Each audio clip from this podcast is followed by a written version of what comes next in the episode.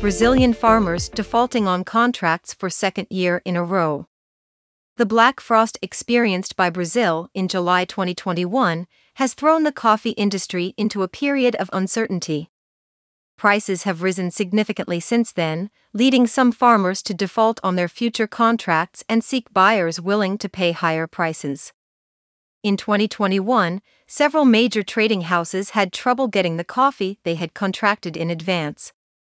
Securing coffee in advance guarantees traders that they can deliver it to roasters, who also expect deliveries within a certain time frame. Bar Talks reported last year that some coffee traders saw a default of 5% on their Brazilian contracts. This year, some are seeing even higher defaults. A lawyer working for one of Brazil's 5 largest coffee export companies told Reuters the defaults amounted to less than 10% of the country's total forward contracts. As the largest coffee producer in the world, however, even small percentages make a big difference.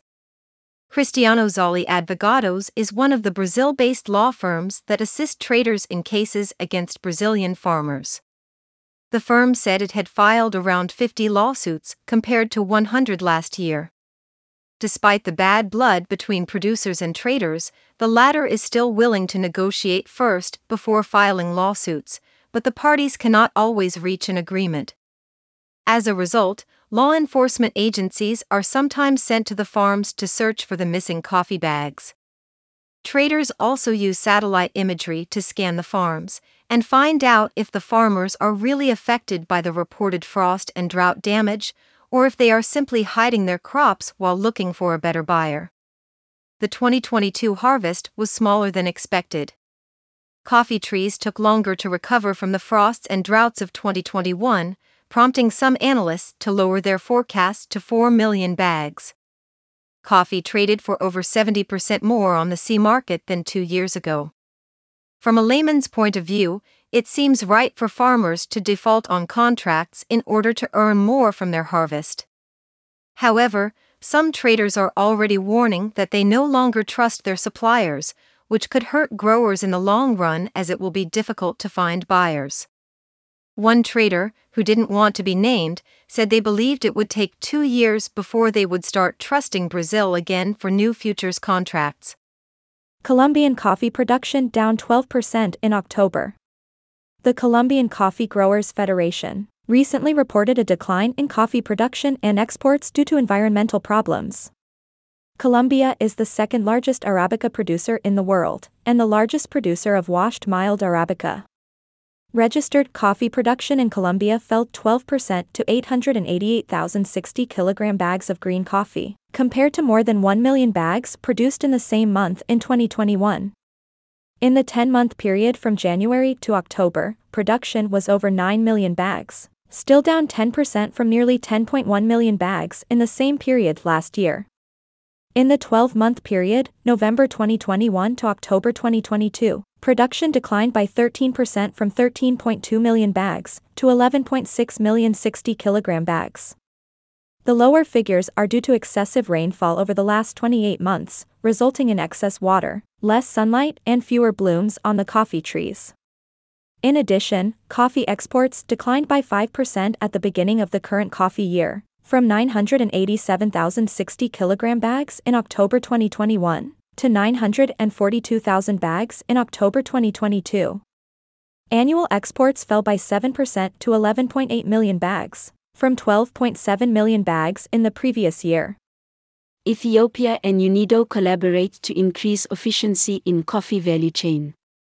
The Ethiopian government and the United Nations Industrial Development Organization, UNIDO, have joined forces to improve the coffee value chain's efficiency. As part of the collaboration, Ethiopia's Ministry of Agriculture and UNIDO signed a €10 million cooperation agreement on October 31st to facilitate the provision of credit to coffee value chain players, according to the state-owned FANA Broadcasting Corporate, FBC. The agreement was signed by Amha Hussein, Ethiopian Minister of Agriculture, and Aurelia Patricia Calabro, UNIDO representative in Ethiopia. Hussein pointed out that financial constraints are a major obstacle for Ethiopian coffee exporters, suppliers, and producers. He stressed that the technical and financial cooperation agreement signed with the agency will alleviate the problem and increase efficiency in the coffee value chain. Meanwhile, Calabro said that the collaboration will help identify and support stakeholders involved in investing in coffee. Adagna Dibila, Director General of the Ethiopian Coffee and Tea Authority, said the project is a partnership model that reduces the risk of investment in the Ethiopian coffee sector. According to him, the project will primarily benefit coffee producers, suppliers, and exporters. It will also play an important role in increasing the quantity, quality, and price of coffee by providing access to low-interest loans. Among Ethiopia's key development partners are China and Italy, as well as the African Development Bank (AFDB), the European Investment Bank (EIB), the European Union (EU), the Food and Agriculture Organization of the United Nations (FAO), the International Fund for Agricultural Development (IFAD), the International Finance Corporation (IFC), the United Nations Development Program (UNDP), and the World Bank (WB). Ethiopia is a key hub for China's Belt and Road Initiative, a program that aims to expand Chinese influence by financing and building infrastructure in developing countries. The director of the Ethiopian Coffee Culture Center in Beijing, Yuan Wei, promised to bring Ethiopian coffee to China's high-end market through the initiative. However, China has recently cut back on lending due to its economic slowdown and some evidence of mounting bad debts from the liberal lending program. Ethiopia has about 400 Chinese construction and manufacturing projects worth over $4 billion and an estimated total debt of $13.7 billion, the second highest in Africa after Angola. The East African country has been classified by J.P. Morgan Chase and Company as carrying high repayment risk and under threat of reserve depletion by the end of 2023. Ethiopia and other African countries that rely heavily on China for loans at cheaper rates may be forced to seek help from the International Monetary Fund and World Bank, which typically restrict commercial loans and require Chinese lenders to discuss with Western lenders about restructuring. With shallow local markets and thin policy and market buffers, Africa is going to need all the help they can get to smooth out the macro shocks which are buffeting them. China's reticence in debt restructuring and softening of its lending terms is bound to heighten vulnerabilities at these frontier economies, said Aninda Mitra, macro and investment strategist, BNY Mellon Investment Management, Singapore. These concerns will hopefully be addressed in future discussions between the Ethiopian government and UNIDO. The country of origin of Arabica coffee, Ethiopia is known worldwide for its high coffee quality, variety of flavors and aroma, which increases the global demand for this commodity. According to the Ethiopian Coffee and Tea Authority, the East African country generated a record $1.4 billion in coffee exports in the 2021 to 2022 fiscal year, which ended on July 7, 2022. UNIDO is the specialized agency of the United Nations that promotes sustainable industrial and economic development. UNIDO supports countries to industrialize in ways that promote digital and green transformation and accelerate progress towards the Sustainable Development Goals. Fairtrade launched new LIRP for coffee from Uganda. Uganda is now the third country with a coffee living income reference price, LIRP, calculated by Fairtrade, following Colombia in 2021 and Indonesia earlier this year. Fairtrade launched a new LIRP for coffee from Uganda on October 31st and proposed a farm gate price of 11,640 Ugandan shillings, $3.13, per kilo of parchment Arabica coffee, and 7,150 Ugandan shillings, $1.93, per kilo of fair average quality Robusta coffee for sustainable livelihoods. As a global organization with the stated aim to improve the lives of farmers while ensuring transparency and fairness, Fairtrade seeks to raise standards in the supply chain through its various programs, one of which is LIRP. The organization argues that a minimum price for coffee will protect farmers from a decline in what is otherwise a very volatile market. Fairtrade called for an assembly of stakeholders in Uganda, including producers and their technical staff, support organizations, coffee researchers, and industry representatives, to jointly analyze farm economic baseline data and define realistic targets for each of the key income drivers. We will have to see how realistic this is against the backdrop of the controversial contract awarding an effective monopoly to the Uganda Vinci Coffee Company, UVCC, a company with no history in the industry. Ugandan Arabica currently sells for between 10,000 Ugandan shillings, $2.69, and 11,000 Ugandan shillings, $2.96, and has even reached 12,000 Ugandan shillings, $3.23, in recent months, meaning that the proposed framework is within reach. The Dutch company Fairtrade Original has already agreed to pay such prices, even if the market price falls. Setting a reference price for a living wage is a lengthy process, as many factors influence the analysis. Each country has a unique coffee growing tradition that needs to be taken into account, including farm size, household size, production volume, and local working conditions. The organization learns a lot by assessing each origin. For example, coffee farms in Uganda are traditionally smaller than in Colombia, with larger households. Production in Colombia also seems to be better because they use more organic fertilizer, which might also be possible in Uganda. Labor is also treated differently in each country. Living income is a journey, and therefore it is important to establish a long-term collaboration with our partners, like ACPCU. We want to achieve living incomes for coffee farmers by paying them the thoroughly researched living income reference price, and developing projects to further improve their incomes. This way, we take the lead in bringing about the highly needed change in the coffee industry, said Lodge Koch, Business Development Manager, Fairtrade Original. Fairtrade defines the LIRP as sufficient income to provide all household members with a decent standard of living, including a nutritious diet, clean water, adequate housing, education, healthcare, and other basic needs, plus a little extra for emergencies and savings, once agricultural costs are covered.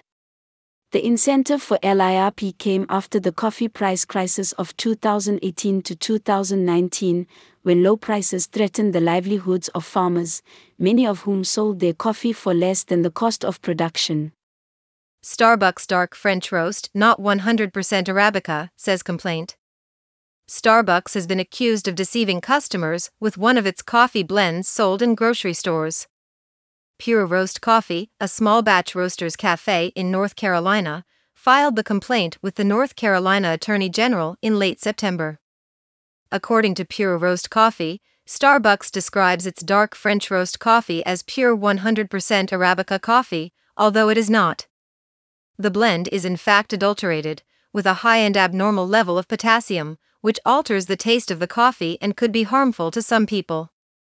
In a press release on November 2, Pure Roast Coffee said that laboratory tests on Starbucks dark French roast coffee conducted by Dr. Salam A. Ibrahim, a research professor at North Carolina A&T State University, showed a higher potassium content than what is normally found in other coffee brands.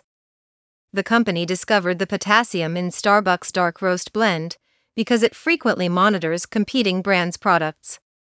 The complaint includes lab results and alleges that the added ingredient could have potentially adverse health consequences in people at risk of hyperkalemia, a high level of potassium in the blood.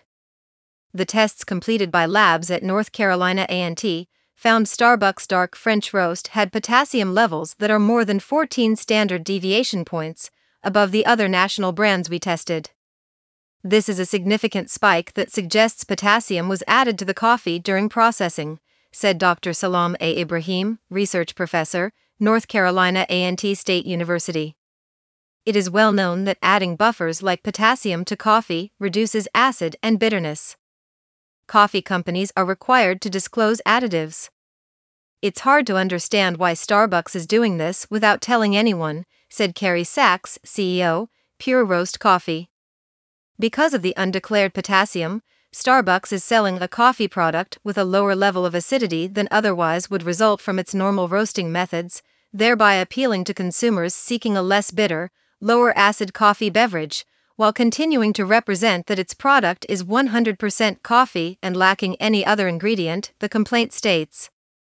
In addition, the complaint alleges that Starbucks competes unfairly with other North Carolina coffee producers that do not use chemical additives in their products, such as Pure Roast Coffee. A Starbucks spokesperson told McClatchy News on November 2 that the company is aware of the complaint and believes it is unfounded. They also stated that the company does not add potassium to its dark French roast coffee, and the element occurs naturally in coffee. We are confident that the labeling for our dark French roast coffee is fully compliant with all U.S. Food and Drug Administration labeling requirements, said a Starbucks spokesperson. Brandon Herring, Public Information Officer for the North Carolina Department of Agriculture, told McClatchy News on November 4 that the department had received the complaint and was investigating it. Vietnamese coffee exporters, German companies urged to take advantage of EFTA.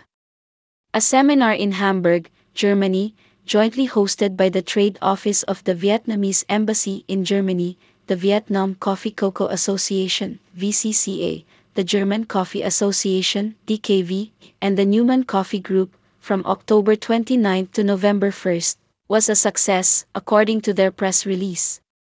The event, which was part of the National Trade Promotion Program 2022, brought together Vietnamese coffee exporters and German importers. One of the speakers at the event, Vietnamese trade advisor Bui Vong On, advised businesses to take advantage of the Vietnam-Germany Joint Economic Cooperation Committee and the EU-Vietnam Free Trade Agreement (EVFTA) to increase coffee exports to Germany and the EU. DKV Chief Executive Holger Priebisch said Germany imported 1.1 million tons of green coffee beans in 2021, while Vietnam is the second-largest coffee exporter to Germany, behind Brazil, with a market share of 18.63%. He added that each German consumes 169 liters of coffee per year. Nguyen T. Thursday Thuy of VCCA invited German companies to Vietnam Coffee Day 2022, which will take place in Hanoi from 9 to December 11, to establish contacts with Vietnamese partners. After the discussions, a trade exchange program took place to share information and explore potential business opportunities. However, according to the website of the Center for WTO and International Trade Vietnam Chamber of Commerce and Industry, Vietnamese products have to overcome a number of obstacles that the EVFTA could hardly address, in particular, the EU's mandatory import regulations and procedures, requirements of German importers such as food hygiene, safety certificates and more, and the demands and preferences of German consumers. There was no report on whether these issues were addressed at the seminar. The EU-Vietnam Free Trade Agreement, which came into force in August 2020, is expected to lead to a further increase in bilateral trade volume and an increase in the number of German companies in Vietnam. There are currently more than 350 German companies in the Vietnamese market. According to Vietnam's Ministry of Agriculture and Rural Development, Germany was Vietnam's largest coffee importer in the first 8 months of 2022, with sales of $341 million, accounting for 12% of total export sales, and 20.8% more than the same period in 2021.